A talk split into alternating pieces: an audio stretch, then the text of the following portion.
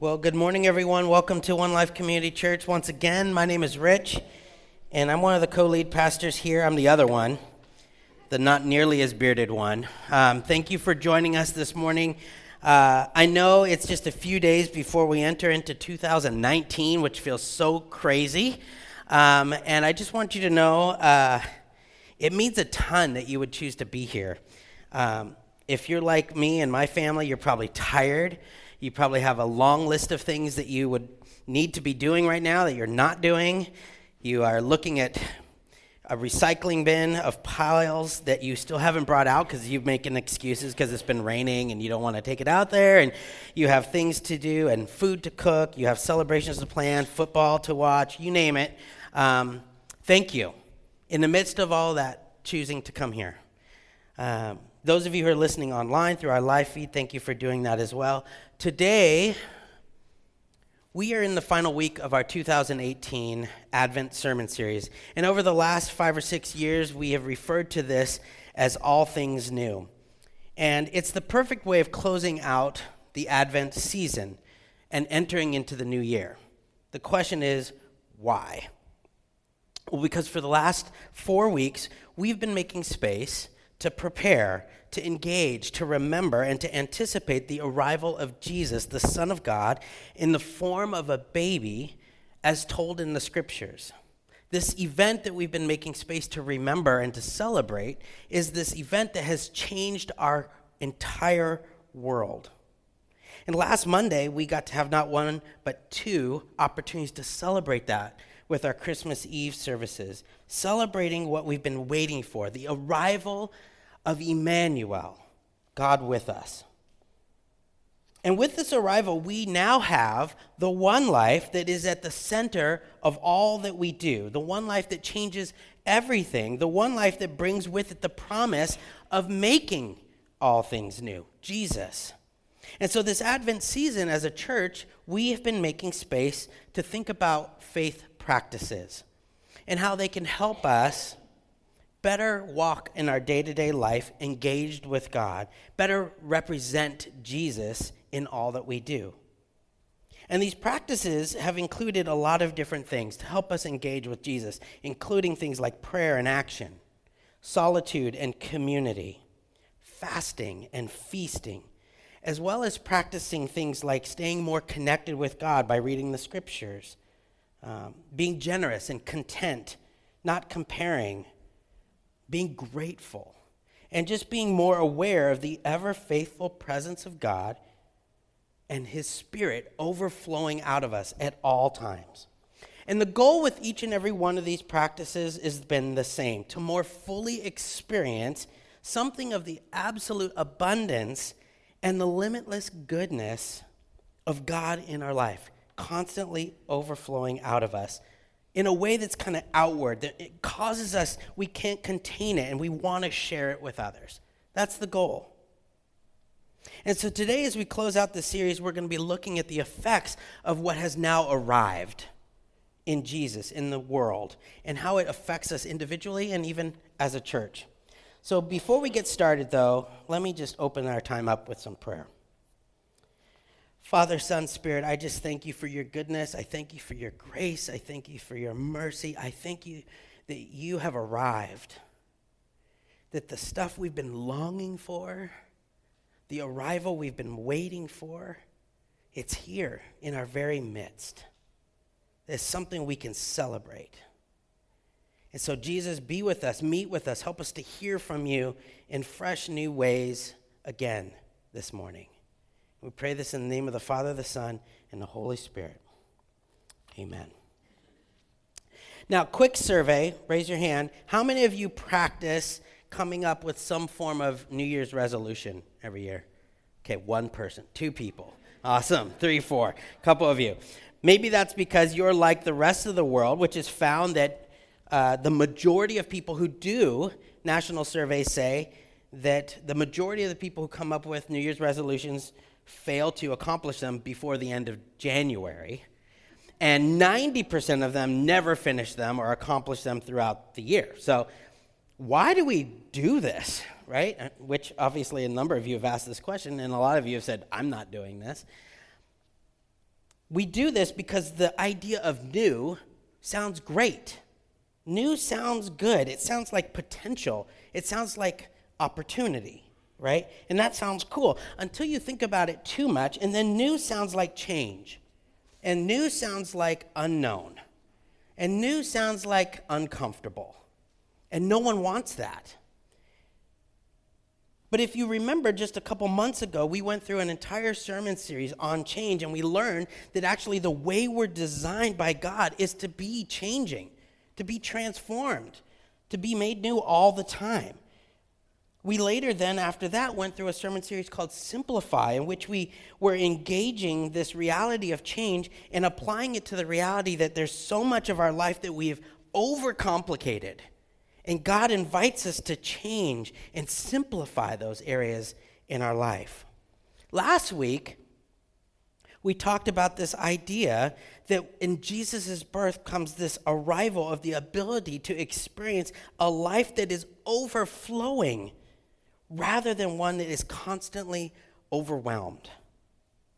And let's face it, we feel this sense of overwhelming kind of ugh about life all the time because life is not as it should be, right? We want it to be different.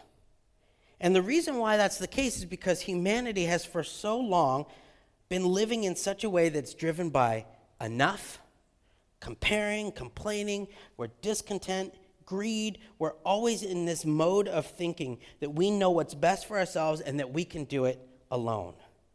And as a result, we're overwhelmed and we're tired, and we all come to the same place. We want things to be different, and we want things to change. But what happens is every single year, then, even with this sense, we end up putting our hope and our peace and our joy and our love into things that always fail us. And it's overwhelming, it's exhausting. But this is why the arrival of Jesus is so important because with the arrival of Jesus, we are brought something very different. Because with now God with us, we are now able to experience the true gift of hope because we have the one person that is worth putting our hope in. The only person worth putting our hope in. We have the gift of true peace that surpasses all understanding we have now the gift of true joy that goes beyond situations and circumstances. And we can now, in Jesus, forever experience the true gift of unconditional love and grace that's overflowing out of us. It can only come from Jesus, and that has arrived. But the truth is, to experience any of this, which is sounding awesome, it's going to mean we need to change. We have to be made new we have to be transformed by the renewing of our mind. We have to practice living out this faith and practice sharing it with others. So, with that, this year I want to help us make some space to remember what God does in making all things new. And then with it, I want us to have some space to ponder some of this, apply it to our lives, but also think about it with regards to our church. At the break, Greg mentioned there was these connection cards at each one of your seats. I'd recommend pulling it out. If you got a pen, you might want to turn it over because I'm going to give us some space to reflect, some questions to think about. You might want a place to jot those down if you want. That's there for you.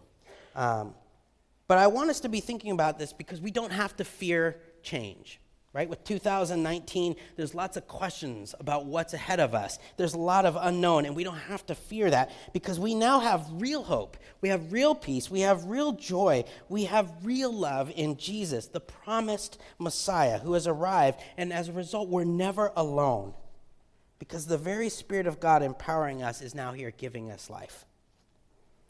If you have a Bible, you're welcome to follow along. We're going to be looking at various verses. But the first one we're looking at today comes from 2 Corinthians chapter 1. And this is actually the messages translation. So feel free just to see it on the board. But I love how it says this. It says this Whatever God has promised gets stamped with the yes of Jesus.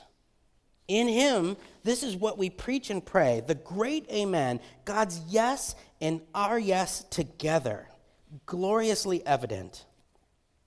God affirms us, making us a sure thing in Christ, putting his yes within us. By his Spirit, he has stamped us with his eternal pledge, a sure beginning of what he is destined to complete. So today, as we think about God making all things new, what can we expect? What does that even mean? And luckily, the scriptures are full of all different kinds of stories and example that we can see in how God does make all things new for his glory, for his people. And so, what we're going to do today is look at just a couple of those, think about what it looks like for each and every one of us, and also think about it as a church. So, with that, the first way I see us seeing God make all things new is that God restores. And I love God most for his ability to restore. He restores us to a right relationship with him through the gift of forgiveness and grace shown at the work of the cross. He is able to restore our earthly relationships, and he can even restore days and years that have been lost in the effects of sin. It's amazing. Which, in my opinion, has to be one of the greatest evidences of God's extravagant nature of mercy. Not only can He renew our life and redeem our future, our future, but He can also redeem our past. That part that we see so badly and we want to never think about, God can redeem that as well. So now that God is with us, our hope rests in the promise that Christ will come back and one day make all things new. And so in the scriptures, we see God's power of restoration countless times. For example, in Genesis chapter 47, when Jacob was finally reunited with his son Joseph, he described the grief filled days of his life as few and evil. Imagine that. Those are the two words you describe life. But in his last days, through God's mercy, Jacob was able to look back on his life and see that God had been his shepherd all along, that he had been redeemed from the evil that once marked his life. I love that. If you remember the story of Ruth, we see God take a family whose name was facing extinction and not only restore them to a secure future, but knit them into the grand story of redemption by placing them in the Jesus' family line. It's amazing. In the New Testament, we see Jesus, our perfect example, live a ministry of restoration.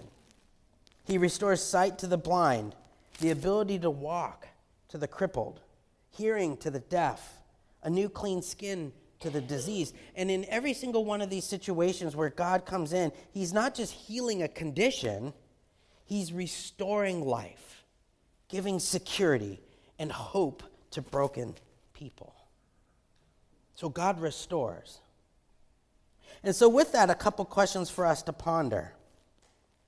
And again, just you could jot these down, you could just think about it. But what has God restored in you? When you think of your life and when you think of your story, what has God restored in you? It could be time, it could be certain relationships, or how you view part of or understand your story?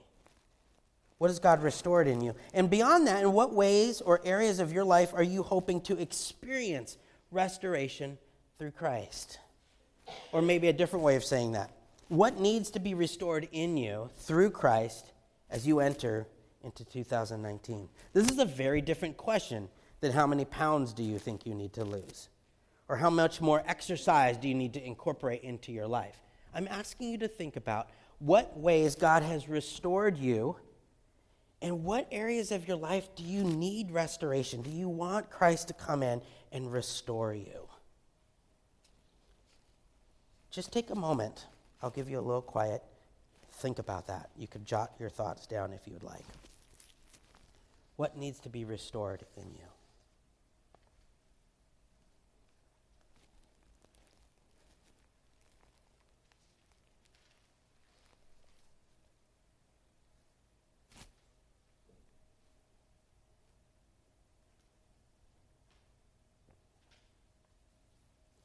Now, the second thing we see God does in making all things new is that God restores.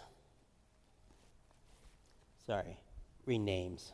Second one there. He renames. And when we look at the scriptures, we see that naming uh, people is a very important thing. It's very significant in the scriptures. Throughout the Bible, people are introduced to us by name and by the meaning of their name. So, for example, Eve was the mother of all the living. Or Isaac was laughter, or Samuel was asked of God.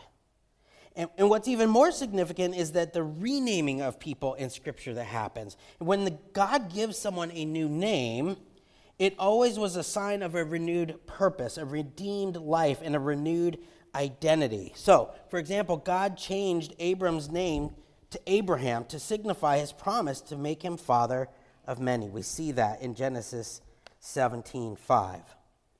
In Hosea, chapters 1 and 2, God changed the name of Hosea's children from two of the worst names in the world. One, No Mercy. There's a great name for your child. Or two, Not My People. That was the kids' names. And God changes their names to My Loved One and My People to symbolize the love for Israel and his plan to redeem her from idolatry. We see in the New Testament, Simon became Peter, Saul becomes Paul, and that happens when they became Jesus' disciples. They received new identities in Christ as they abandoned the life they were living by the flesh. Now, obviously, when we become Christ followers, we don't change our names, um, but we certainly receive new identities. My name, for example, is Richard. And it happens to be this old British name that means brave or powerful ruler. My middle name is Edward, which is this old English name, which means guardian of wealth and fortune. And my last name, Sclafani, is tied to the area in Sicily where my family is from, which is this town called Sciacca, which is this little uh, fishing port town on the south kind of east side of Sicily.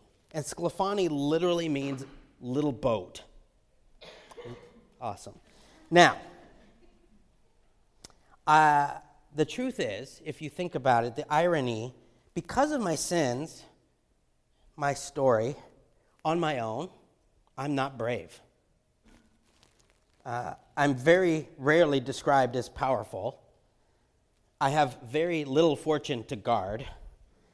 And little, yes, I may get described like that. Boat, not so much. I don't even know how to swim. So my name does not describe me very well, right? But here's the thing because my relationship with Jesus, I no live, longer live by my own power. I'm filled to overflowing, which we talked about last week, with the very Holy Spirit of God the breath of God. And by the power of the Holy Spirit in me, according to 1 Timothy uh, or 2 Timothy 1 7, it says this For God has not given us a spirit of fear and timidity, but of power and love and self discipline. So, because of Jesus, I'm now adopted into the family of God. And with it, I also have this heavenly inheritance that's beyond comprehension. So, although my literal name doesn't change, in Christ my identity is made new by the power of the Spirit. So now I'm able to become more fully all that I was designed to be. So, by the power of the Spirit in me, I can be brave in my leadership. I can have power because of God using me in these opportunities to teach, to pastor, to counsel. I can guard all that God has trusted me with, including stewarding a church. All the while being a little boat. Just kidding. I don't know how that one works, so I'm not going to try. I still don't know how to swim. But I have hope. As we look at the new year, entering 2019, we can trust and hope in our new identity in Christ. We can know that no matter how we may fail, God's mercies are new every morning. Lamentation says, Because of the Lord's great love, we are not consumed, for his compassions never fail. They are new every morning. Great is your faithfulness. God has made me worthy of my name and now calls me his own in Christ. And if you are in Christ, you've been given a new name and a new identity that you can live in, not by yourself, but by the power of God. So, with that, as we think about being renamed, I wonder are you living according to your new name and your new identity, your renewed purpose? How might God be renaming you in a sense and giving you a renewed vision as a result? As you think about 2019, don't think about calories or any of those kinds of things. How is God giving you a new purpose, a new renewed vision as you think about who you are in your identity in Christ? How might you step into 2019 with Christ present in your life as a result? So, again, I invite you just to take a moment to think about that. Maybe jot down some thoughts. You don't have to have this all figured out yet. But there's another question to be thinking about with regards to God making all things new, God restoring us, and God renaming us.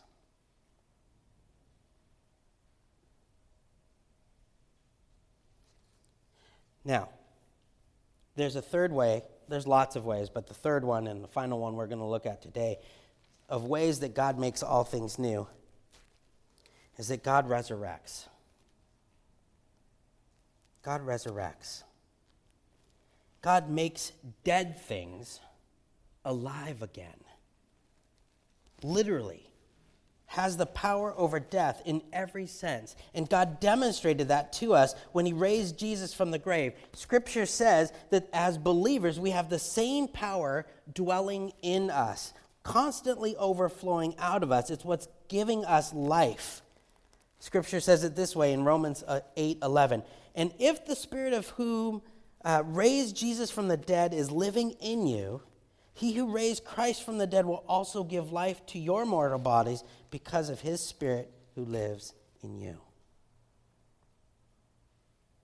I don't know about you, but I can get easily discouraged. Easily when I think about all the times I've failed, all the ways I've given into temptation, even in this last week. And it makes the idea of fighting this battle again as I enter into a new year and the challenges that come, it's overwhelming.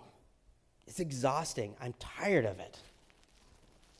It's like trying to breathe life into something that has long since been dead.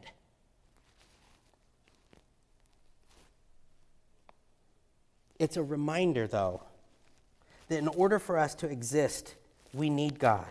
We need God to live. Galatians 2:20 says it this way, I have been crucified with Christ and I no longer live, but Christ lives in me. The life I now live in the body, I live by faith in the Son of God who loved me and gave himself for me. This truth that I have the same power that raised Christ from the dead dwelling in me gives me hope. Because it's not me doing it. It's Christ in me, and I desperately need that.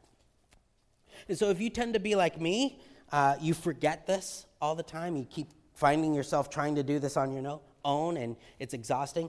All you have to do is stop and take a breath. You just pause and you take a breath. You breathe because you are literally being resurrected at every second, at every breath, with the Spirit of God giving you life. You are being filled to overflowing with the breath of God coming out of you at all times. Without it, you would be dead. You couldn't do it. And so, pausing and taking a breath helps us remember our need for God, the Spirit to live in us, to resurrect us constantly by the grace of God with renewed purpose. And we see this in the story of creation, God breathing life into our world. We see it in the story we looked at last week, where there was this valley of these dry bones, and the Spirit comes and brings life to all these dead bones. We see it in the story of Lazarus being brought back to life. And now, with the arrival of Emmanuel, God with us, we have Jesus, the resurrection and the life the living word, the exact representation of God, the resurrected king, the way, the truth, the life. We have the promised Messiah and the yes of God so that we can trust God's resurrecting power in us, making us new. giving us new life with new power and purpose. God resurrects. So, with that, and with regards to our story, do you trust in God's power to resurrect, to bring new life to dead things? Are you living in the truth that God brings new life to your souls each and every moment? Or are you living defeated in your sin and shame? You don't need to. God no longer counts your sin against you. Other question What areas of your life do you want God to resurrect in you as you enter into 2019? Again, just take a moment and think about what's been resurrected in you, what needs to be resurrected in you as we step into this new year. And as you do, again, I think it's very important for us to make space to think about this for ourselves as individuals, maybe even as a family. But I also think it's important for us to be thinking about this with regards to our church. So, as one of your co lead pastors here, I want to share a couple thoughts of how I see God making all things new here at One Life. And, and so, with the first section, what needs to be restored here at One Life? These are just my thoughts. But I think one of the areas that needs restoration here at One Life is our confidence in our testimonies, in our stories. Not just our salvation stories, which we need to be prepared to tell at all times, but the stories of God at work in our day to day life. Honestly, how often do we talk about that, let alone with other people? God doing something in our day to day and whether we're sharing that with people. Because if we are putting into practice our faith, if we're doing these things we've been talking about for the last four weeks, practicing our faith, sharing our faith, being more engaged with God in our day to day, more aware of the presence, the faithful presence of the Holy Spirit with us, we should have stories of God's provision and God's protection, stories of healing, stories of answered prayer, stories of vision, moments of awe things that we're learning, services we're doing, loving our neighbor. We should have stories overflowing out of us, and we should be sharing them with people. And I actually believe we all have these stories. Just a couple weeks ago, Greg and I had this amazing opportunity. We were contacted by a guy doing an article uh, on Wedgwood asking the question Do uh, the faith communities in this neighborhood have any effect on the community? Or another way to put it, if you were to take all the faith communities out of the neighborhood, would anybody know? And we got to sit and be interviewed with this guy. It was supposed to be about 20 minutes, ended up going over an hour, where Greg and I just got to share testimony of the way we see God at work in and through this neighborhood and the opportunities our church has had to serve.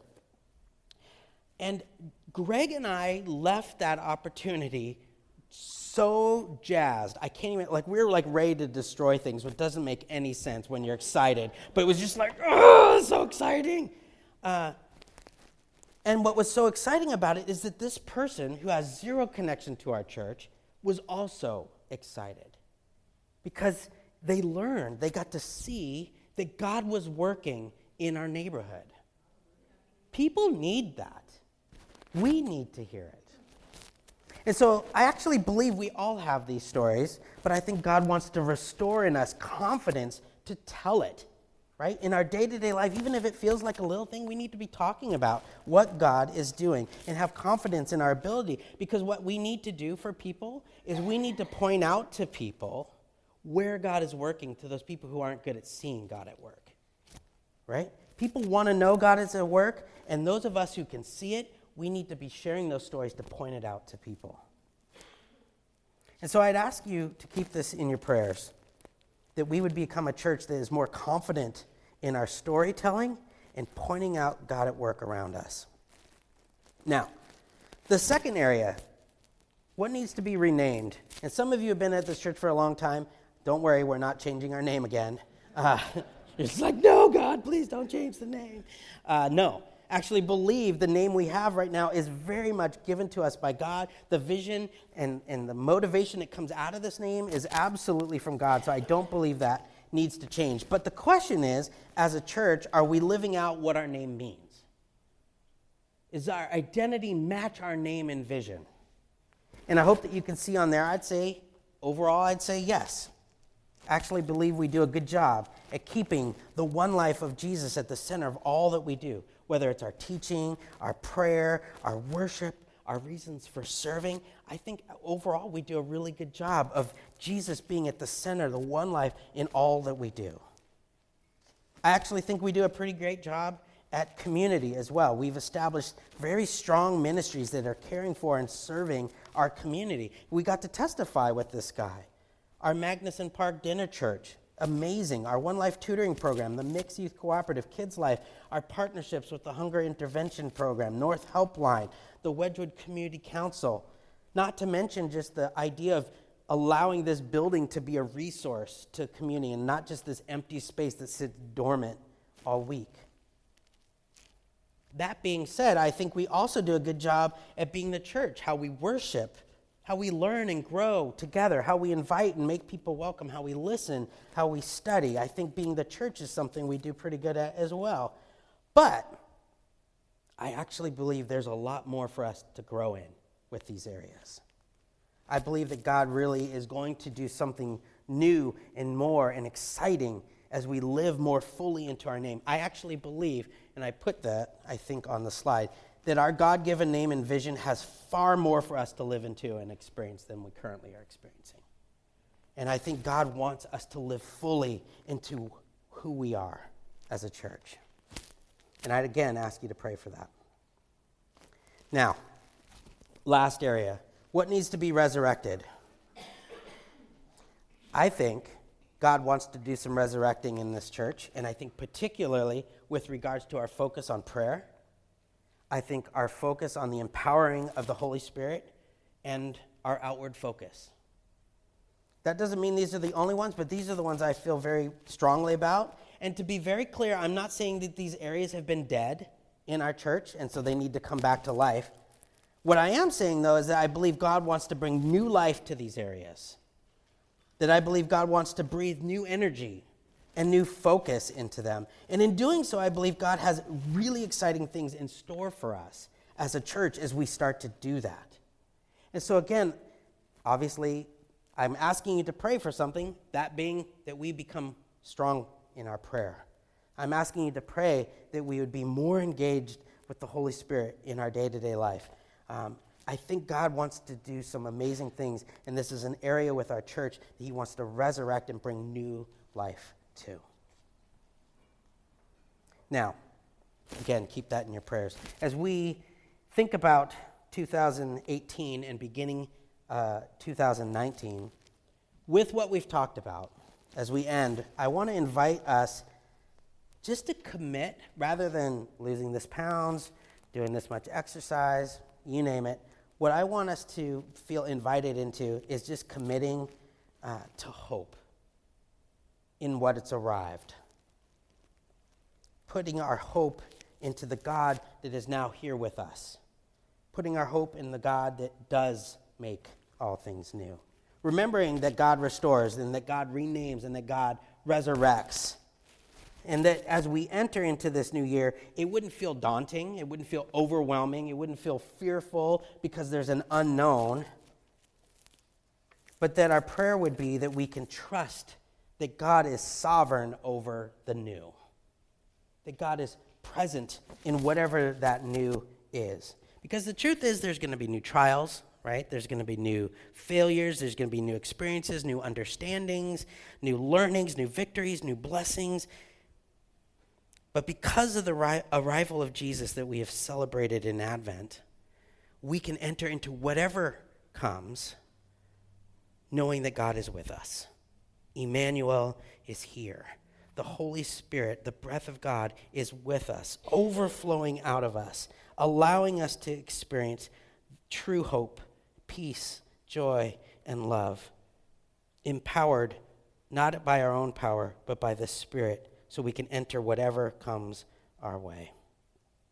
I'll close with this verse from 2 Corinthians. It says this. Now, I hope this is a prayer for us as a church. It says, So we're not giving up. How could we? Even though on the outside it often looks like things are falling apart on us, on the inside where God is making new life, not a day goes by without his unfolding grace. I love that. Not a day goes by without his unfolding grace.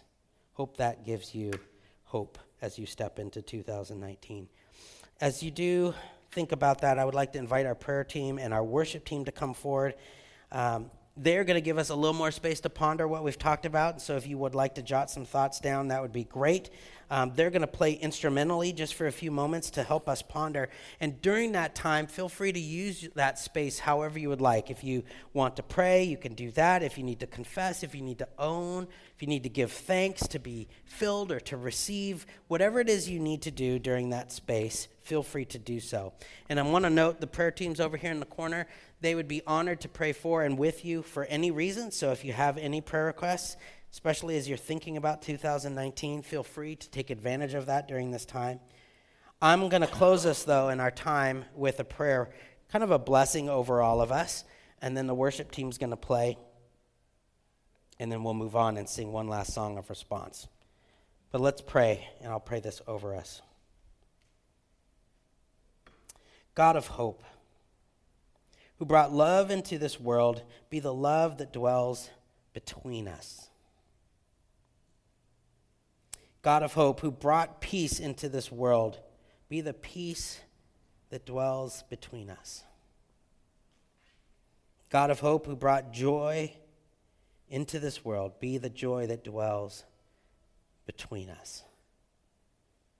God of hope, the rock we stand upon, be the center, the focus of our lives always and forever, especially as we step into 2019.